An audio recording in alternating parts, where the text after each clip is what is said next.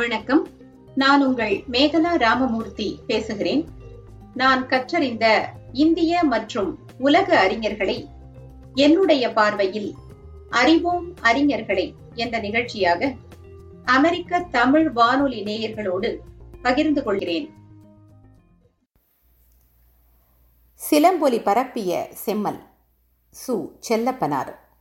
நெஞ்சை எள்ளும் சிலப்பதிகாரம் என்றோர் மணிகாரம் படைத்த தமிழ்நாடு என்று சிலம்பின் பெருமையை புலப்படுத்தினார் மகாகவி பாரதி. சிலப்பதிகாரத்தை நினைக்கும் போதே இரண்டு சான்றோர்களின் பெயர் உடனே நம் அனைவரின் நினைவுக்கும் வரும்.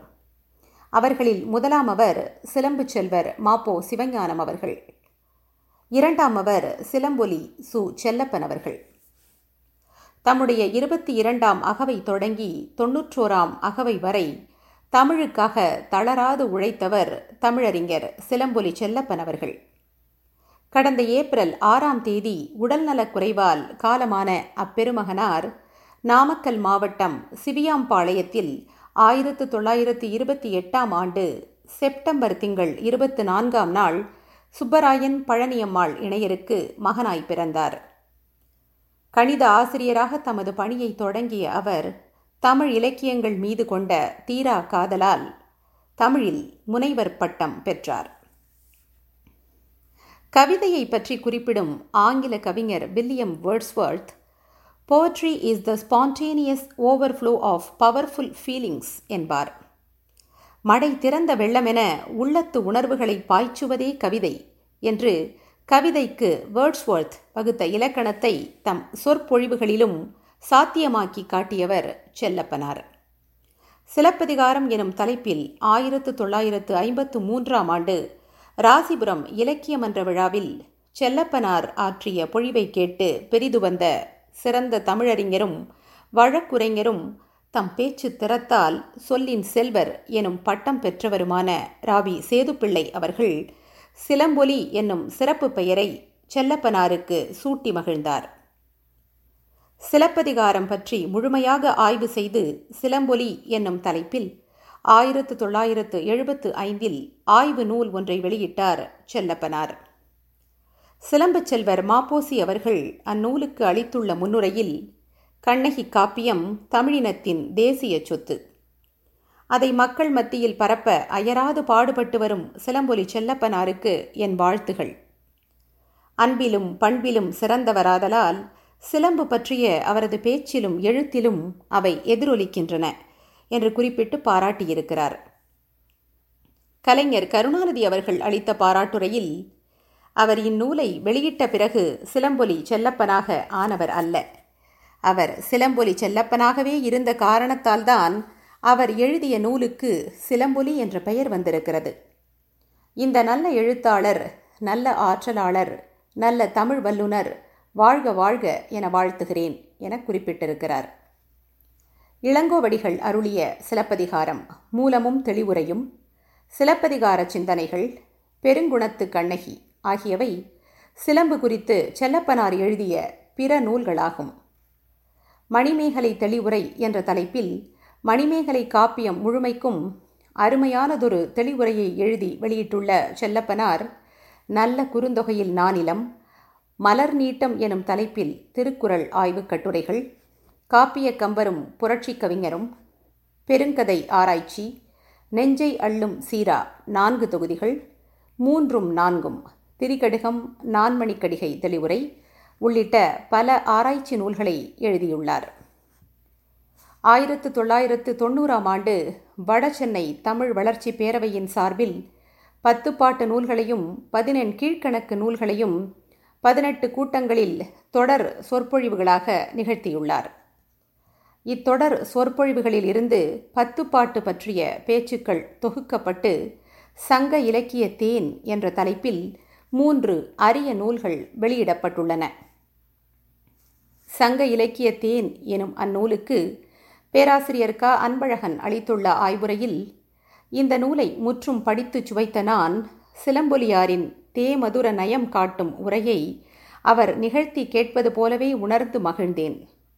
சுருங்கச் சொல்வதெனில் இவ்விரிவுரை ஒவ்வொன்றும் கொற்கை வெண்முத்துக்களை தங்கத் தாம்பாளத்தில் கொட்டி வைத்து பரிசளித்தது போன்றும் இனிய மாதுளையின் செந்நிற மணிகளை வெள்ளித்தட்டில் நிரப்பி உண்ணத் தந்தது போன்றும் உளம் மகிழ்வித்தது.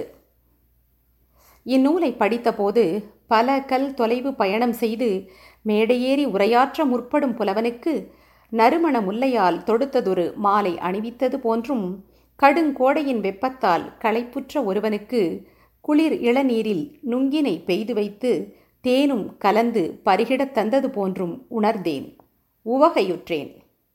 சிலம்பொலி செல்லப்பன் சொலல்வல்லன், சோர்விலன், அஞ்சான் என்ற குரலுக்கு இலக்கணமாக திகழ்கிறார் என்று குறிப்பிட்டு சிலம்பொலி செல்லப்பனாரை பெரிதும் புகழ்கிறார்.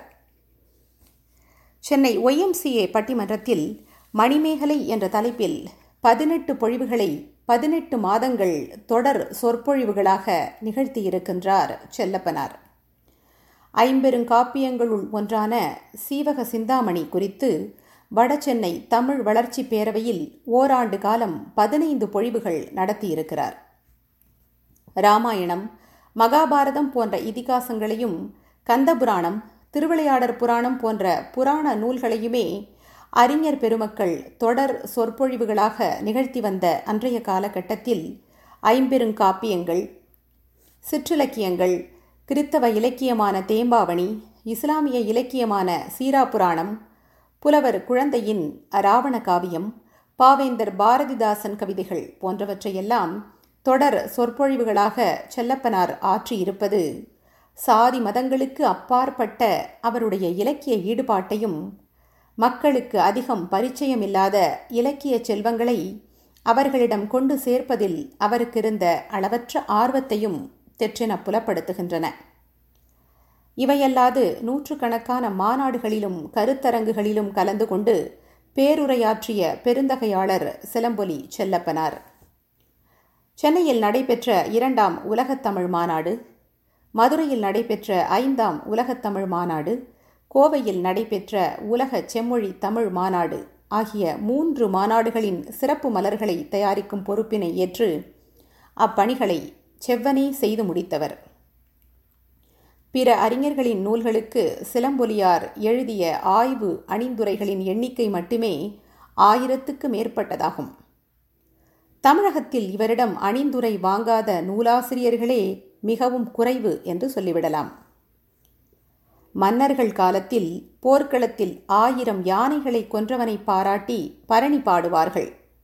அதுபோல் ஆயிரம் நூல்களுக்கு மேல் அணிந்துரை வழங்கி சாதனை படைத்துள்ள செல்லப்பனார் மீதும் நாம் தாராளமாக பரணி பாடலாம். இவ் அணிந்துரைகள் சிலம்பொலியார் அணிந்துரைகள் எனும் பெயரில் ஆறு தொகுதிகளாக வெளிவந்திருக்கின்றன. செய்தி கருவூலமாக, கருத்து களஞ்சியமாக இவை திகழ்கின்றன எனில் மிக இல்லை. சான்றாக குழந்தை கவிஞர் என்று போற்றப்பட்ட அழ வள்ளியப்பா அவர்கள் எழுதிய சிரிக்கும் பூக்கள் எனும் குழந்தைகளுக்கான கவிதை நூலுக்கு செல்லப்பனார் எழுதிய அணிந்துரையின் ஒரு பகுதியை பார்ப்போம்.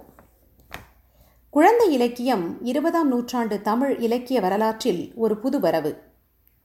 அவ்வாறாயின் தமிழில் இதற்கு முன்னர் குழந்தை இலக்கியம் இருந்ததில்லையா?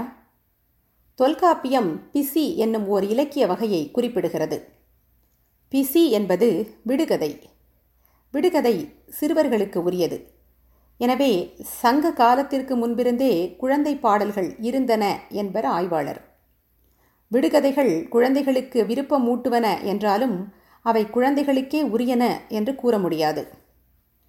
கிபி பதினாறாம் நூற்றாண்டளவில் ஒளவையார் ஆத்திசூடி, கொன்றைவேந்தன், மூதுரை, நல்வழி என்ற நூல்களையும் அதிவீரராம பாண்டியர் வெற்றிவேற்கை எனும் நூலையும் பாடியுள்ளனர். பதினெட்டாம் நூற்றாண்டின் பிற்பகுதியில் தோன்றிய உலகநாதர் உலகநீதியை பாடினார். இவை குழந்தைகளுக்கு கற்பித்து வரப்படுகின்றன என்றாலும் இன்று நாம் கண்டுவரும் குழந்தை இலக்கிய வகையில் இவை அடங்கும் என்று கூறுதற்கில்லை. குழந்தைகளுக்கே உரிய, குழந்தைகள் பாடியும் ஆடியும் பயன் கொள்ளத்தக்க கவிதைகள் இருபதாம் நூற்றாண்டின் தொடக்கத்தில்தான் எழுந்தன. கவிமணி தேசிக விநாயகம் பிள்ளையவர்கள் கிபி ஆயிரத்து தொள்ளாயிரத்து ஒன்றில் குழந்தைகளுக்கு என தனித்த கவிதைகளை எழுதினார். அவர் ஆசிரியராயிருந்ததால் மேனாட்டில் இருந்தது போன்ற தனித்த குழந்தை கவிதைகள் தமிழில் இல்லை என்ற குறையை உணர்ந்து அக்குறை நீங்கும் வண்ணம் அருமையான பாடல்களை இயற்றினார். இருபதாம் நூற்றாண்டின் இடைப்பகுதியில் இருந்துதான் பாடநூல்கள் அல்லாத குழந்தைகளுக்கு என்றே தனியாக எழுதப்பட்ட பாடல் நூல்கள் வெளிவரலாயின. இவ்வகையில் முன்னோடியாக விளங்கியவர் அழ வள்ளியப்பா அவர்களே. அவர் எழுதிய குழந்தை கவிதைகள் அடங்கிய மலரும் உள்ளம் முதற் தொகுதி ஆயிரத்து தொள்ளாயிரத்து ஐம்பத்து நான்கில் வெளிவந்தது. பின்னர் ஆயிரத்து தொள்ளாயிரத்து அறுபத்து ஒன்றில் மலரும் உள்ளம் இரண்டாம் தொகுதி வெளிவந்தது. இன்று நூற்றுக்கணக்கானோர் அவர் நடையை தம் நடையாகவும் அவர் கருத்தை தம் கருத்தாகவும் அவர் உத்தியை தம் உத்தியாகவும் கொண்டு கவிதைகள் எழுதி வருகின்றனர். ஊரென்றால் உறையூர், பூவென்றால் தாமரை என்பது போல குழந்தை கவிஞர் என்றாலே அது அழ வள்ளியப்பாவை குறிப்பதாகவே அமைந்துவிட்டது. கவிமணி குழந்தை இலக்கியத்திற்கு வித்திட்டார். முளைத்து வளர்ந்துள்ள குழந்தை கவியனும் ஆலின் அடிமரமாகவும் ஆணி வேராகவும் இருப்பவர் அழ வள்ளியப்பாவே ஆவார். இவ்வாறு குழந்தை இலக்கியத்தின் தோற்றம், அதன் வளர்ச்சி, அதில் குழந்தை கவிஞர் அழ வள்ளியப்பாவின் அரிய பங்கு என்று ஓர் ஆராய்ச்சி கட்டுரையாக நீண்டு செல்கிறது செல்லப்பனாரின் அணிந்துரை. இவ்வணிந்துரை தொகுதிகள் தமிழக அரசின் சிறந்த அணிந்துரை இலக்கிய நூல்களாக தெரிவு செய்யப்பட்டு பரிசு பெற்றுள்ளமை குறிப்பிடத்தக்கது. செந்தமிழ் அருவி, செந்தமிழ் களஞ்சியம், குரல் நெறிக்காவலர், இலக்கிய செல்வர், சிந்தனை செல்வர், தமிழ்நலக் காவலர் உள்ளிட்ட பல பட்டங்களை சிலம்பொலி செல்லப்பனார் பெற்றுள்ளார். பாவேந்தர் விருது, கம்பர் விருது, கலைஞர் விருது, தமிழ் வாகைச் செம்மல் விருது, தமிழ் சான்றோர் விருது என ஐம்பதுக்கும் மேற்பட்ட விருதுகள் அன்னாருக்கு வழங்கப்பட்டதால் அவ்விருதுகள் பெருமை பெற்றன. தமிழில் எந்த தலைப்பில் பேசச் சொன்னாலும் எவ்வித குறிப்புகளையும் கையில் வைத்து கொள்ளாமல் கேட்டார் பிணிக்கும் வகையில் நெடுநேரம் திறம்பட பேசுவதில் வல்லவரான செல்லப்பனார் தமிழகத்தில் மட்டுமன்றி America, England, Australia, Malaysia, Singapore, Ilangai, Mauritius, ஐக்கிய அரபு நாடுகள் என பல்வேறு நாடுகளுக்கும் பயணித்து தேமதுர தமிழோசையை உலகமெல்லாம் பரப்பி மகாகவி பாரதியின் கனவை நனவாக்கியவர். இருபதுக்கும் மேற்பட்ட இலக்கிய ஆராய்ச்சி நூல்கள், ஆயிரத்துக்கும் மேற்பட்ட ஆய்வு அணிந்துரைகள், எண்ணற்ற இலக்கிய கட்டுரைகள் என்று எழுதி குவித்திருக்கிறார் சிலம்பொலி செல்லப்பனார். சிலப்பதிகாரத்தை பட்டி தொட்டி எங்கும் பரப்பும் நோக்கத்துடன் சிலப்பதிகார அறக்கட்டளை என்னும் அமைப்பை இரண்டாயிரத்து பதினான்காம் ஆண்டு நிறுவியிருக்கின்றார். சிலப்பதிகாரத்தை பரப்புவதற்கு ஏற்ற வகையில் மாநாடுகள், கருத்தரங்குகள், கூட்டங்கள் நடத்துவது, சிலப்பதிகாரத்திற்கு தொண்டாற்றியவர்களுக்கு ஆண்டுதோறும் இளங்கோ விருது வழங்குவது போன்றவை இவ் அறக்கட்டளையின் முக்கிய செயற்பாடுகள் ஆகும். இவ்வாறு தம் பேச்சாலும் எழுத்தாலும் இன்ன பிற உயர் தொண்டுகளாலும் அன்னை தமிழுக்கு அணி செய்த அருந்தமிழர் சிலம்பொலி செல்லப்பனாரின் தமிழ் பணிகள் தமிழ் கூறு நல்லுலகில் என்றும் நிலைத்து நிற்கும்.